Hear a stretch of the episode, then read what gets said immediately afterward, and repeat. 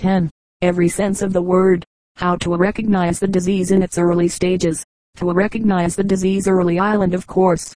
Work for the doctor, but he must be helped by the intelligence of the patient, or the patient's family, or he may not see the case until it is so far advanced as to have lost its best chance of cure. We can now recognize consumption before the lungs are seriously diseased. Among the most full methods with children is the rubbing or scratching of a few drops of the toxin of the tubercle bacillus, tailed tuberculin, into the skin. If the children are healthy, this will leave no mark, or reddening, at all, but if they have tuberculosis, in two thirds of the cases it will make a little reddening and swelling like a very mild vaccination.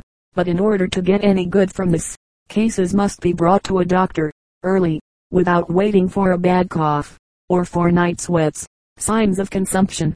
The signs that ought to make us suspicious of a possible beginning of tuberculosis are first, loss of weight without apparent cause, fever, or flushing of the cheeks, with or without headache, every afternoon or evening, and a tendency to become easily tired and exhausted without unusual exertion.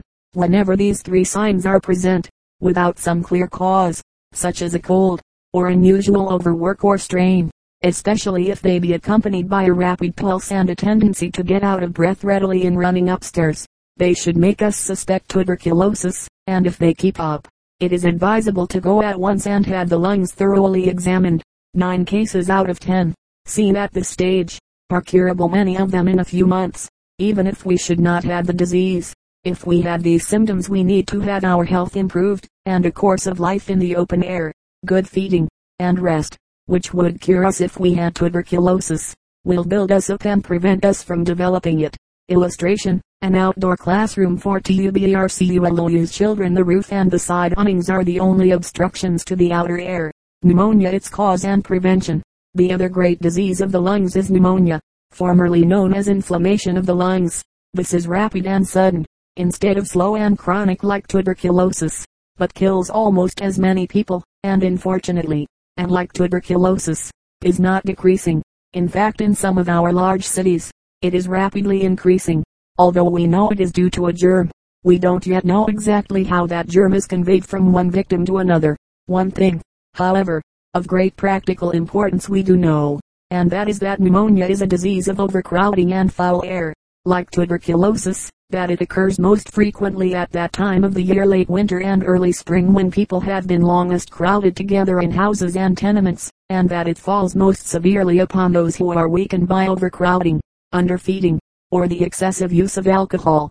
How strikingly this is true may be seen from the fact that, while the death rate of the disease among the rich and those in comfortable circumstances, who are well fed and live in good houses, is only about 5 per cent, that island 1 in 20 among the poor, especially in the crowded districts of our large cities, the death rate rises to 20 per cent, or 1 in 5, while among the tramp and roustabout classes, who have used alcohol freely, and among chronic alcoholics, it reaches 40 per cent. The same steps should be taken to prevent its spread as in tuberculosis destroying the sputum, keeping the patient by himself, and thoroughly ventilating and airing all rooms, as the disease runs a very rapid course usually lasting only from one to three weeks. This is a comparatively easy thing to do. Bone pneumonia is commonly believed to be due to exposure to cold or wet. Like colds, it has very little to do with these. You will not catch pneumonia after breaking through the ice or getting lost in the snow, unless you already had the germs of the disease in your mouth and throat, and your constitution has already been run down by bad air, underfeeding, overwork, or dissipation. Arctic explorers, for instance, never catch pneumonia in the frozen north. Chapter XV The Skin Our wonderful coat What the Skin Island. The skin is the most wonderful and one of the most important structures in the body. We are prone to think lightly of it because it lies on the surface, and to speak of it as a mere coating, or covering a sort of body husk, but it is very much more than this. Not only is it waterproof against wet, a fur overcoat against cold, and a water jacket against heat, all in one but it is also a very important member of the lookout department, being the principal organ of one of our senses, that of touch. The eyes in the beginning were simply little colored patches of the skin, sunk into the head for the purpose of specializing on the light rays. The smelling areas of the nose also were pieces of the skin, as were also the ears. Not only so, But although it is a little hard for you to understand how this could have happened the whole brain and nervous system is made up of folds of the skin tucked in from the surface of the back, so that we can say that the skin, with the organs that belong to it and have grown from it the eyes, nose, ears, brain, and nerves forms the most wonderful part of the body.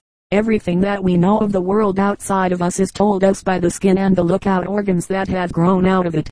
The skin is not only the surface part and coating of the body, far superior to any six different kinds of clothing which have yet been invented, but it is related to, and assists in the work of nearly half the organs in the body. Not only all that we learn by touch and pressure, but everything that we know of heat and cold, of moisture and dryness, and most of pain, comes to us through our skin, through the little bulbs on the ends of the nerve twigs in it. It also helps the lungs to breathe, the kidneys to purify the blood, and the heart to control the flow of blood through the body. A healthy skin is of very great importance, and part of this health we can secure directly, by washing and bathing, scrubbing and kneading and rubbing, because the skin lies right on the surface, where we can readily get at it. But, on the other hand, no amount of attention from the outside alone will keep it healthy. All the organs inside the body must be kept healthy if the skin is to be kept in good condition. Although the external washing and cleaning are very important, the greater part of the work of developing a healthy skin and a good complexion must be done from the inside. The two layers which make up the skin, like our internal skin, the mucous membrane, which lines our stomach and bowels. The skin is made up of two layers a deeper, or basement, sheet, woven out of tough strands of fibrous stuff derma, and a surface layer epidermis composed of cells lying side by side like the bricks in a pavement, or the tiles on a floor, and hence called pavement epithelial cells. These pavement cells are fastened on the basement membrane much as the kernels of corn grow on a cob, only, instead of there being but one layer, as on a cob of corn, there are a dozen or fifteen of them, one above the other, each one dovetailing into the row below it, as the corn kernels do into the surface of the cob. As they grow up toward the surface from the bottom, they become flatter and flatter, and drier, until the outer surface layer becomes thin, fine, dry, slightly greasy scales like fish scales, of about the thickness of the very finest and driest bran. We are continually shedding our skin. One way in which the skin keeps itself so wonderfully clean and fresh is by continually shedding from its surface showers of these fine, dry, scaly cells, which drop, or are rubbed off, as they dry. This is the reason why no mark, not even a stain or dye, upon the skin, will stay there long, for no matter how deeply it may have soaked into the layers of the pavement cells, every cell touched by it will ultimately grow up to the surface, dry up, and fall off, carrying the stain with it. If you want to make a mark on the skin that will be permanent, you have to prick the colors into it so deeply that they will go through the basement layer and reach cells which will not grow toward the surface. This pricking in operation is known as tattooing, and it is as foolish as it is painful for blood poisoning and other diseases may be carried into the system in the process. Illustration, the layers of the skin, epidermis, capillaries, dermis, fat globules and connecting fibers. Perhaps you will wonder why, if you are shedding these scales from all over your surface every day, you don't see them.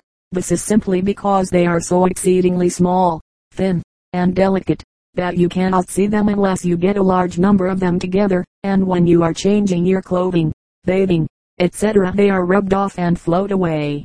If a part of the body has been shut in as when a broken arm, for instance, is in a cast, which cannot be changed for several weeks when finally you take off the bandage, you will find inside it spoonfuls I had almost said handfuls of fine scales, which had been shed from the skin and held in by the wrappings. The glands in the skin sweat glands, like all the pavement epithelial surfaces of the body, inside and out. The skin has the power of making glands by dipping down little pouches or pockets into the layers below. In the skin, these little gland pockets are of two kinds, the sweat glands and the hair glands. The sweat glands are tiny tubes which go twisting down through the different pavement layers, through the basement layer, and right into the coat of fat, which lies just under the skin. The tube of the sweat gland soaks, or picks, out of the blood some of the waste stuff just as the kidney tube does in the kidney, together with a good deal of water and a small amount of delicate oil, and pours them out on the surface of the body in the form of the sweat, or perspiration. As you will remember, when the muscles work hard and pour more waste into the blood, Then the heart pumps larger amounts of blood out into the skin, and this causes it to redden. The sweat glands work harder to purify this extra blood, and they pour out the waste and oil and water on the surface. As soon as this water gets upon our hot skin, it begins to evaporate and cool us off, as well as to carry off some of the waste in the form of gas. The trace of oil in the perspiration helps to lubricate the skin and keep it soft, but when too much of it is poured out we have that greasy feeling, which we have all felt after perspiring freely. From all this cooling and breathing and blood purifying work going on upon the surface of our skin, you can easily see why it is so important that all our clothing should be loose and porous and that next the skin easily washed, else it will very soon become clogged up and greasy, and shut off the breathing and blood purifying work of the skin and make it dirty and unhealthy. This continual mist of water, rising and bubbling up through our skin like springs out of a hillside, is another of nature's wonderful ways of cleansing the skin and of preventing any kind of dirt from permanently sticking to or lodging in it. Remember, you do not need to dig below the surface when you wash. Hair glands, the other kind of skin glands, the hair glands, are also pouches growing out from the deepest part of the stem of the hair, known as the root, or hair bulb. Illustration, the glands in the skin, sweat gland, hair bulb, oil gland, touch bulb at tip of nerve. From the root of the hairs, two or three little bundles of muscle run up toward the surface of the skin. When these contract, they pull the root of the hair up toward the surface, causing the hair to stand erect, or bristle, as we say. This is what makes the hair on a dog's or a cat's back stand up when he is angry, but the commonest use of the movement island when animals are cold, to make their coats stand out so as to hold more air and retain the body heat better.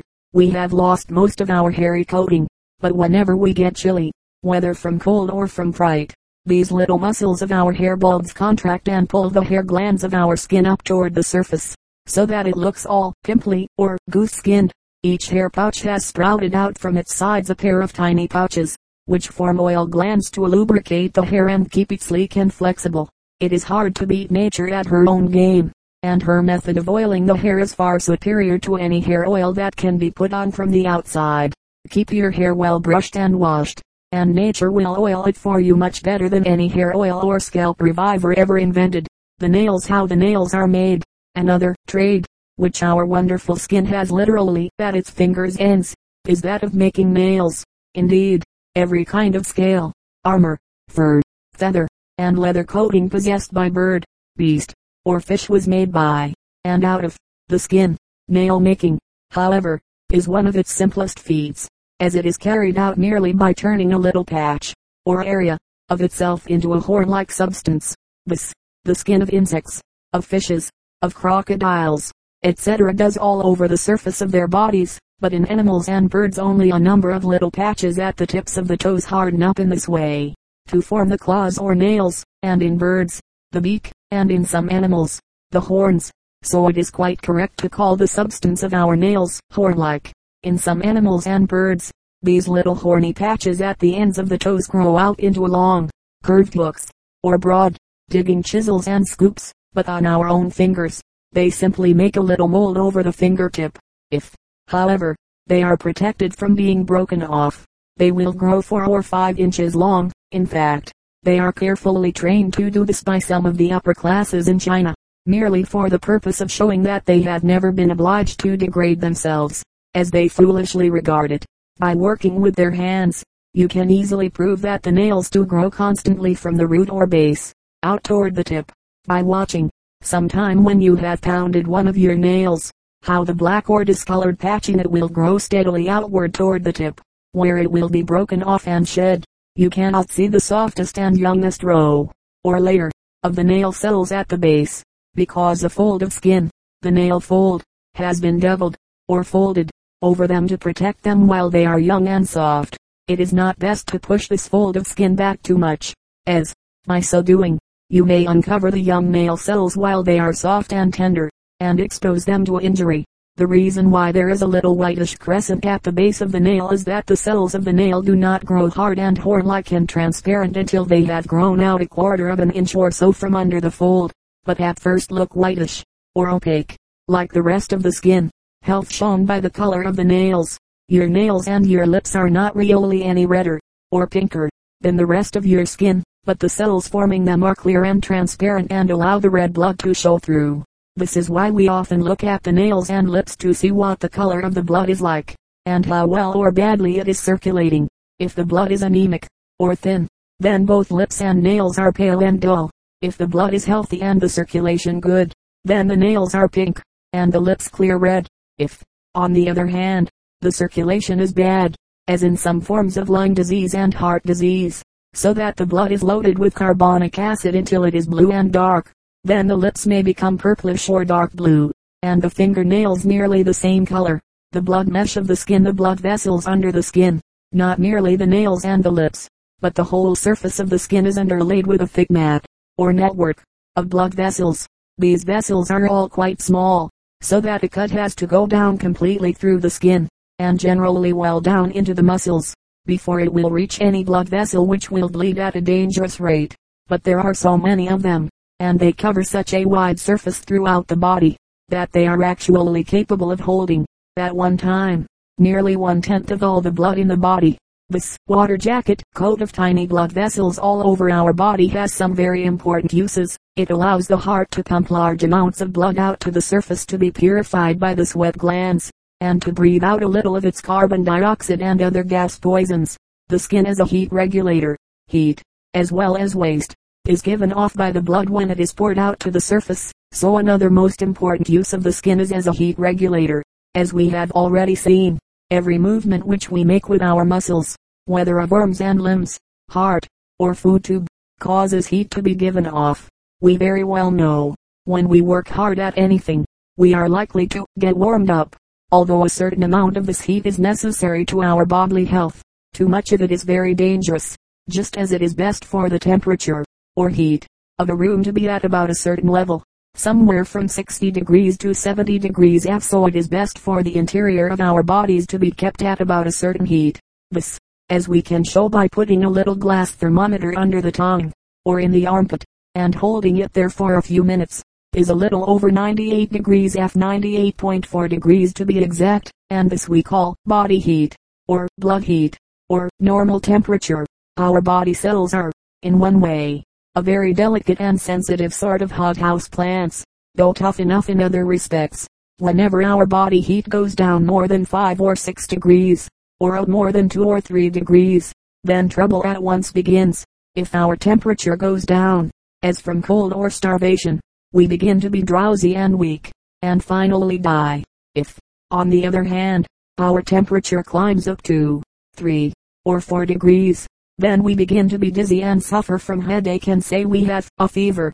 A fever, or rise of temperature, that can be noted with a thermometer, is usually due to disease germs of some sort in the body, and most of the discomfort that we suffer is really due more to the poisons toxins of the germs than to the mere increase of heat though this alone will finally work serious damage. However, as we well know from repeated experience, we need only to run or work hard in the sun for a comparatively short time to make ourselves quite hot enough to be very uncomfortable, and if we had no way to relieve ourselves by getting rid of some of this heat, we should either have to stop work at once, or become seriously ill. This relief, however, is just what nature has provided for in this thick coat of blood vessels in our skin. It enables us to throw great quantities of blood out to the surface where it can get rid of, or, as the scientists say, radiate, its heat. This cooling process is hastened by the evaporation of the perspiration poured out at the same time. As we have seen, one of the chief things in training for athletics is teaching our skin and heart together to get rid of the heat made by our muscles, as fast, or nearly as fast, as we make it, thus enabling us to keep on running, or working, without discomfort. As soon as we stop running, or working, the heart begins to slow down. The blood vessels in the skin contract and diminish in size. The flush fades, and we begin to cool off. We are not making either as much heat or as much waste as we were, and hence do not need to get rid of so much through our skins. When we feel cold, just the opposite kinds of change occur in the skin. The blood vessels in the skin contract so as to keep as much of our warm blood as possible in the deeper parts of our body, and prevent its losing heat.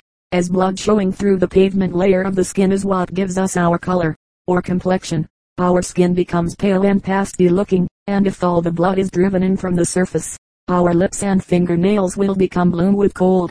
Here again, by changes in the skin, nature is simply trying to protect herself from the loss of too much heat. If we exercise briskly, or eat a good warm meal, and thus make more heat inside of our body, then there is no longer any need to say that surface loss in this way, and the blood vessels in our skin fill up, the heart pumps harder, and the warm, rich color comes back to our faces and lips and fingernails. So perfectly and wonderfully does the skin mesh of ours work, by increasing or preventing the loss of heat, that it is almost impossible to put a healthy man under conditions that will raise or lower his temperature more than about a degree, that is to say, about 1% above, or below, its healthful level.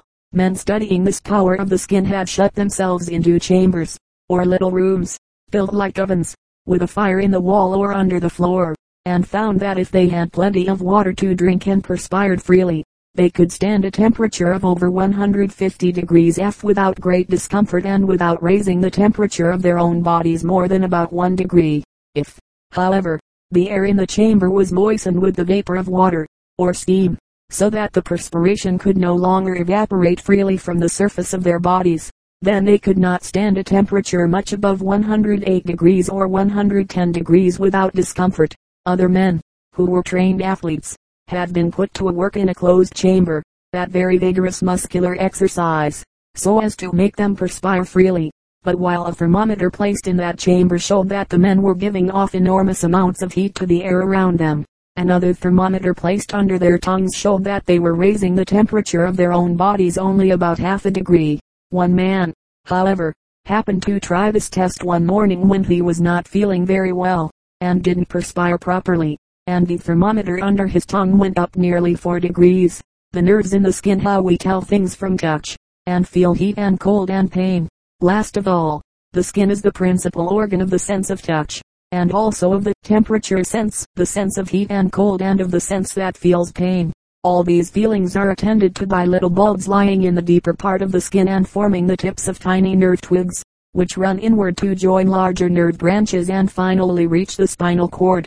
There are millions of these little bulbs scattered all over the surface of the skin, but they are very much thicker and more numerous in some parts than in others, and that is why, as you have often noticed, Certain parts of the skin are more sensitive than others. They are thickest, for instance, on the tips of our fingers and on our lips, and fewest over the back of the neck and shoulders, and across the lower part of the hips.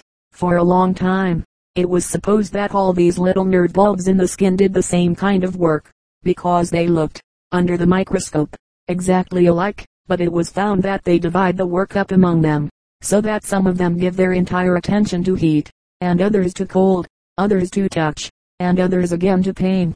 So carefully has the work been mapped out among them that they report to different centers in the brain and spinal cord, so that we now understand why, in diseases which happen to attack one or other of these centers, we may lose our sense of heat and cold, as in that terrible disease, leprosy, or our sense of touch, as in paralysis, or we may even, in some very rare cases, lose our sense of pain, and yet have all our other senses perfect. Footnotes, hairs are of value chiefly as protection against cold and wet, although we have got rid of them and substituted clothing for this purpose, except on the top of our heads, but their roots also are very richly supplied with nerves so that they form almost a sort of feelers, or organs of sense. Many animals that move about much in the dark, like cats and bats, for instance, had their lips or faces studded with long, delicate, stiff hairs called whiskers which act in this way and prevent their bumping into objects in the dark. And it is probable that the bristling of the hair on a dog's back, when he is angry or frightened, is in part for this purpose to enable him to slip aside and dodge a blow, even after it has touched the ends of the hairs. This great sensitiveness of the hair roots is what makes it hurt so when anyone pulls your hair. See the diagram of the skin on page 171. You can easily test this by a very simple experiment. Take a pair of dividers, or, if you haven't these, a couple of long pins or needles will do. Set them with their points a quarter of an inch apart. Then touch these points, first closing your eyes, so that you will not be able to see them, to the tip of one of your fingers, and you will readily feel that two points touch the skin. Turn your hand over and touch the back of it with the two points, and they will feel like one point. Carry the test further. over other parts of the body, and you will find that they are much less sensitive. Thus you will find that at the back of the neck, or over the shoulder blades, you will have to put the points nearly an inch apart before you can tell that there are two of them. This simply means that you have to touch two separate touch bulbs before you can get the idea of two-ness.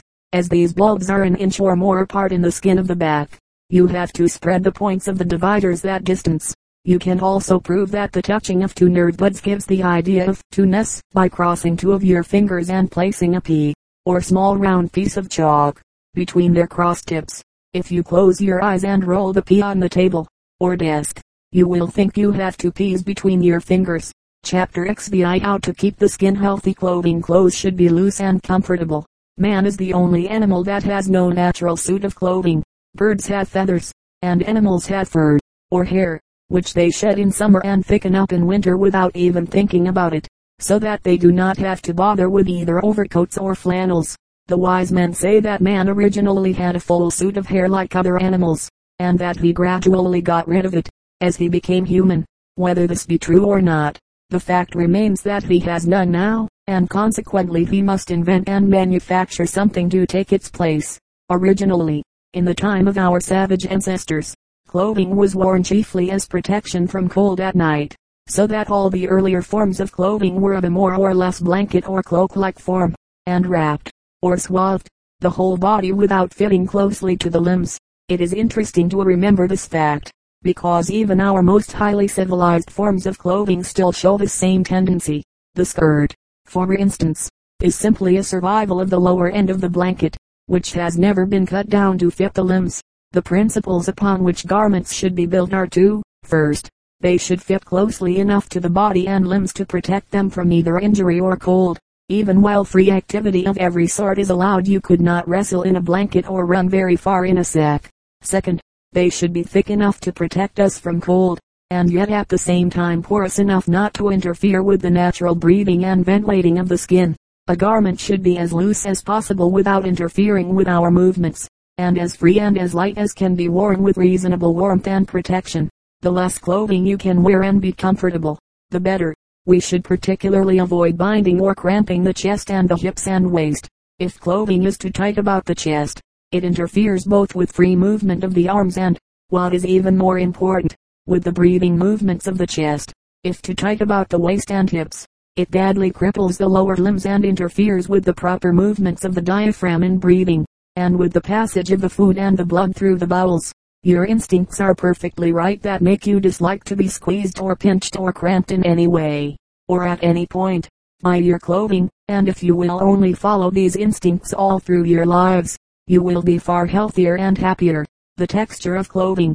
Just as for ages we have experimented with different kinds of food, so we have with different kinds of material for clothing. We have used the skins of animals, mats woven out of leaves and grasses, the feathers of birds, the skins of fishes, cloths made of wool and of cotton, and even the cocoon spun by certain caterpillars, which we call silk. But of all these materials, practically only two have stood the test of the ages and proved themselves the most suitable and best all-round clothing materials wool and cotton, woolen cloth, woven from the fleece of sheep or goats or camels or llamas or alpacas, has three great advantages, which make it the outside clothing of the human species. First, it is sufficiently tough and lasting to withstand rips and tugs and ordinary wear and tear. Second, it is warm that island it retains well the body heat. And third, it is porous, so that it will allow gases and perspiration from the surface of the body to pass through it in one direction, and air for the skin to breathe in the other. Illustration, results of tight clothing 1 The normal thorax, to the thorax and organs cramped and lifted by pressure of the clothing, from an X-ray photograph. After Dickinson, no clothing, of course, not even fur, has any warmth in itself, it simply has the power of retaining, or keeping in the warmth of the body that it covers. The best and most effective way of retaining the body warmth is to surround the body with a layer of dead, or still, air, which is the best non-conductor of heat known. Hence, porous garments, like loosely woven flannels, blankets, and other woolen cloths, are warm because they contain or hold large amounts of air in their spongy mesh. The reason why furs are so warm is that their soft, furry underhairs, or pelt, as the furriers call it, entangle and hold an enormous amount of air The fur of ordinary sealskin, for instance, is about half an inch deep, and 90% of this half inch is air. If you wet it, its fur slicks down to almost nothing, although the most drenching wetting will not wash all the air out of it, but still leaves a dry layer next to the skin. The fur of mink skin, coon skin, or wolf skin, is an inch thick, and nearly 80% of this thickness is air. The great advantage though,